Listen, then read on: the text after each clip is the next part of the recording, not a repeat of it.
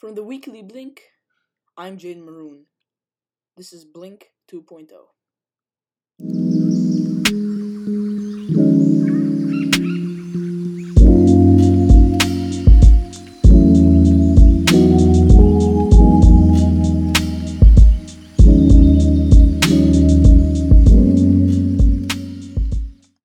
What's happening with the COVID situation in the US? With the vaccines, new variants, and are the falling cases a trend that will last? It's Sunday, January 31st. Let's talk about it. So, let's look at what's happened so far. The graph has been weird actually. Looking at it compared to the graph of Europe, for example, we both started with approximately the same rate of infection until we suddenly had a huge spike in cases compared to Europe's calm line, which again was quite flat compared to not only the US, but the rest of the world. President Trump had an interesting response.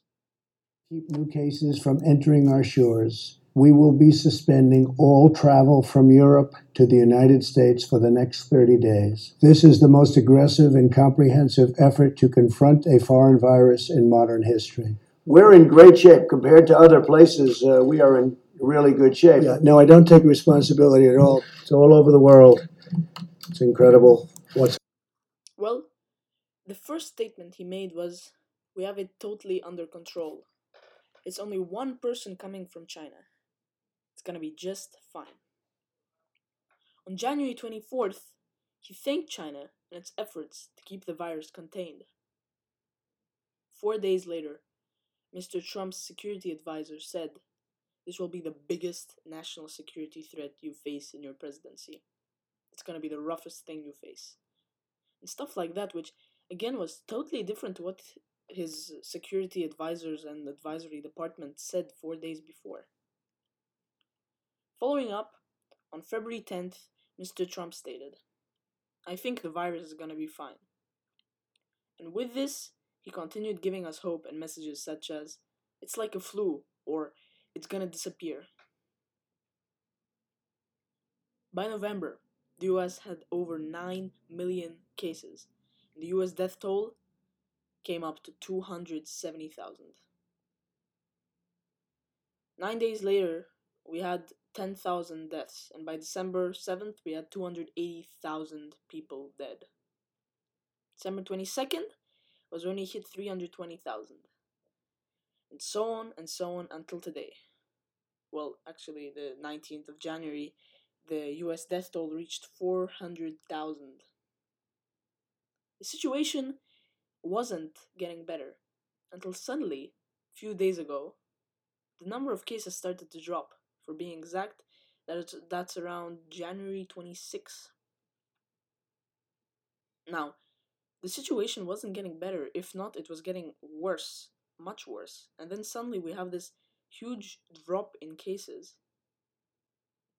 Now, there's a key difference between a drop in cases and a lower number of cases. What I mean by that is when we take when we talk actually about a lower number of cases, we mean that there's lower amounts of testing, which in turn mean in turn means less accurate results and less tests to show positive cases. While a drop in cases means high numbers of testing, like we see in all these uh, periods of travel, and lower positive cases. And again, going back to what we said about those spikes in cases, we saw three things. We saw that all those huge spikes and surges in cases in the graphs were during two periods. A, in Thanksgiving, Americans wanted to go see their family, and so they were taking tests to travel, right? Then, B, in Christmas, when everyone wanted to travel again, that also created a spike in the graphs. And so, what we see with these spikes is there's always a steady decline after th- that moment when people don't do as many tests and we don't get an accurate look at what we're actually experiencing. After President Biden went into office, we've really seen a steady decline in cases, while we're having a steady rise in testing, which, as you can imagine, is a great thing. One of the first thing President Biden did was change uh, the accessibility of tests. So now people, well, tests are much cheaper, and people are now going and, well, really taking more tests, and that's really, as you can imagine, a great thing. And we see that from state to state, basically every state except Rhode Island is in a steady decline. Okay, so we've established that we're in a steady decline, which is comforting, but we've got to realize that we a third that we have a third of the country that is infected. Looking at the total number, that's 25 million cases. And with some estimation pointers, the number of total infections is around estimated number of 100 to 110 million. That's a huge number.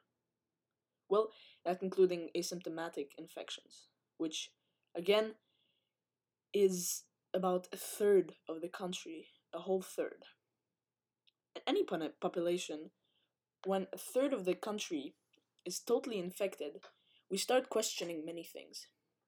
Well, first off, we now have more knowledge of this virus and what's happening, which means we can see that the virus isn't going to stop one day, but this might be the beginning of it slowly and gradually slowing down uh, and infecting less people. And two, if we take a bunch of people in a shop, about a third of all of them are now immune to it. So it can't just continue infecting more and more people as it did when most people were prone to be more susceptible to it. Fortunately, this whole immunity thing has killed many people. A few months ago, we reached a point where there was literally nothing epidemiologists, high ranking professionals, and people could do. Our response? We considered reaching something called herd immunity. That's letting it run loose and infect people so that we all got infected and we reached immunity.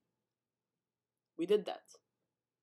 The thing was, this virus wasn't and still isn't something like the flu, and we decided to let it rip. Let it run was 400,000 deaths.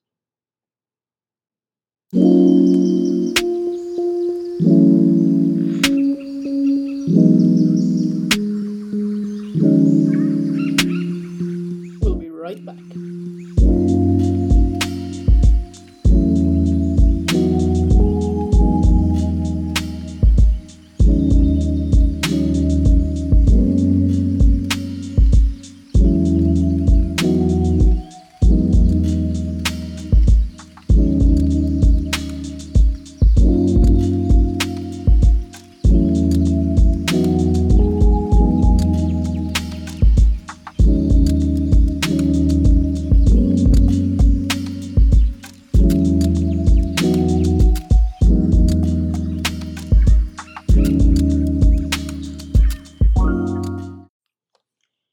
Okay, and we're back.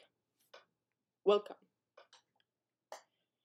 So, before the small break, we were talking about the way that the actual virus infects and what's happening with the virus so far. Let's talk about that popped up on the radar so far. Looking at what these mutations, shall we say, are, and way that the virus protein folds, which in turn changes the shape of the protein once it's fully formed. So now we have this, these three new variants, and looking at them, we ask the question are they more contagious? With the US's 400,000 and rising death toll, what we really should be asking is are they more lethal? We first discovered the new UK virus, that the reason it's so controversial with that statement so quickly and with not enough evidence, really.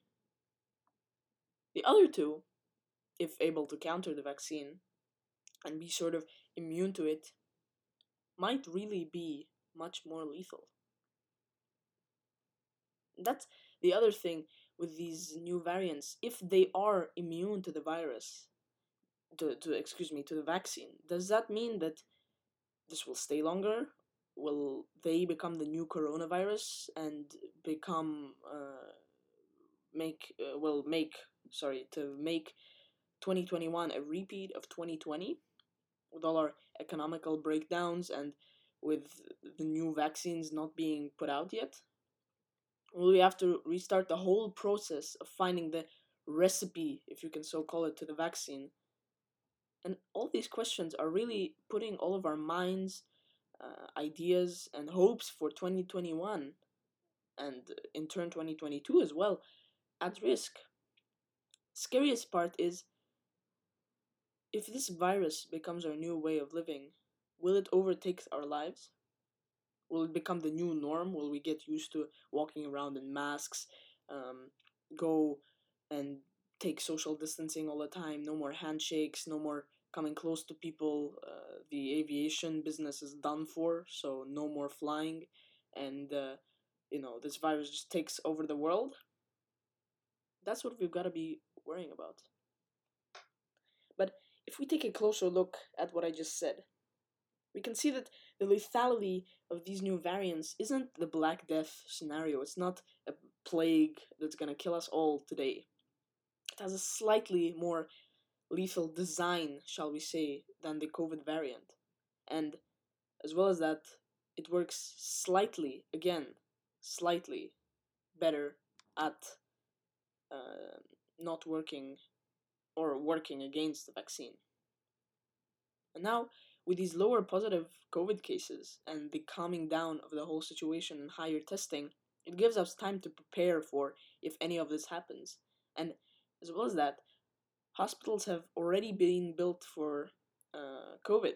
You can see in Europe, in Russia, in uh, Canada, and even in the US, we already have so many hospitals built exactly for COVID with so many ventilation devices in them, and ventilation devices are still being built and built more and more, and production is coming out much quicker now. We've sort of gone through this already. So, hopefully, we can overcome that. Now, let's list the viruses that are in activity today. We have four real countries that are having this new type of variant or virus. The UK various, uh, variant, as we already talked about, South African type, Brazilian variant, or actually, excuse me, a few days ago. Um, and finally, the new sort of under investigation surge in California. It could be a new American variant. We'll speak about that a bit later. The officially recognized name for the UK variant is called B117 and was found in Kent and London. It's been spreading rapidly right now through Denver now. We have some very few cases of it here in the US, so we have to control our airports and people who are coming in even more. We already talked about that controversial statement Prime Minister Boris Johnson also made about it being more lethal, but from what easily transmitted, the vaccine work on it. From scientific facts, something called uh, trait of the vaccines can work against this new variant. The variants have a modified spike protein, and that spike protein it's not actually a spike protein it's just illustrated like that in articles and in medical journals and so with that we see that it's just slightly more effective than some other variants that we have right now. The vaccine is slightly more effective on this um, new variant compared to other variants. But, uh, and that's at neutralizing, by the way. So now, for the South African variant, which is called 501Y.V2. The main change is that it seems to affect younger people. So that's children, teenagers, and young adults that made a surge of infections and hospitalizations across South Africa. It's been identified in more than two dozen countries some of which are Canada, Australia, and Israel, but not in the US surprisingly. It's actually quite similar to the UK virus in its strain or transplantability. It was found in October and announced in December, although most articles and news were already long into January. We haven't found evidence to it being more lethal, but it has been shown to be more resistant to antibody therapy, so to people who have already had the virus. Again, we ask the question is the vaccine a answer? Is not really. A statement by Fame Fauci said in January explains what is. The one from the Republic of South Africa is a little bit more complicated because it overlaps a bit with the mutation in the UK, but it is a little bit more complicated because some of those mutations might have a negative impact on the efficacy of some of the monoclonal antibodies that are used. So we're looking into that very carefully. So, to recap what he just said, the variant is not as reactive to the vaccine as much as the main virus, if you can say so. Sounds scary, but not the end. The reason why it's not really working is because of the different way the spike protein of this virus is different to the main spike protein of the usual virus, meaning that the antibody, so the thing that's trying to neutralize the spike, doesn't work as effectively as it should. Okay, we've said that all that has to be said about the South African type. Let's move on to the new Brazilian variant. Officially named P1, simply, it was discovered in Brazil, mainly in the countries of in the country's capital, Rio de Janeiro. We've seen cases in Peru, Germany, South Korea, and Japan. And on January 25th, we had our first COVID case of the new variant in the US.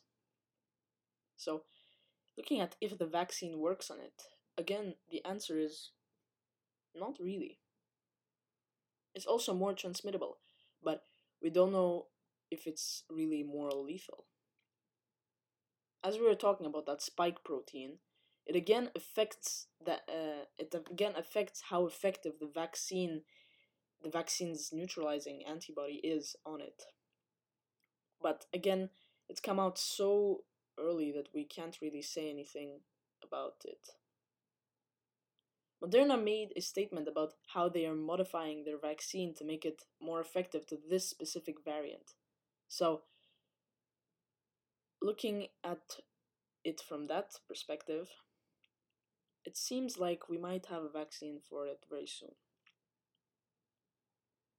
Now, finally, moving on to that Californian variant, we see that it was originally called the Denmark variant. It's been found in Northern California, and that's what made that huge surge in cases happen a few days ago. It's become so abundant in California that it was sort of lost in Denmark. So we now, not officially of course, call it the Californian variant. Its official name is L452R. This variant is also better at attacking the lungs as it connects deeper into the material of our lungs. So, the material, I mean the exterior part of our lungs. So, that means it encrypts itself into our lungs and digs deeper. Not more lethal, just harder to get rid of. So, here's the final verdict. The new vaccines are coming out soon, and with the new types of viruses we see Moderna, Inovio, and BioNTech Pfizer making the most vaccines for COVID right now. And with that, Moderna stated that they're making that new type of vaccine for the Brazilian South African variants. President Biden made more possibilities for testing for better data, as we spoke about at the beginning, and with the new US surveillance for the new variants, we seem to be pretty safe.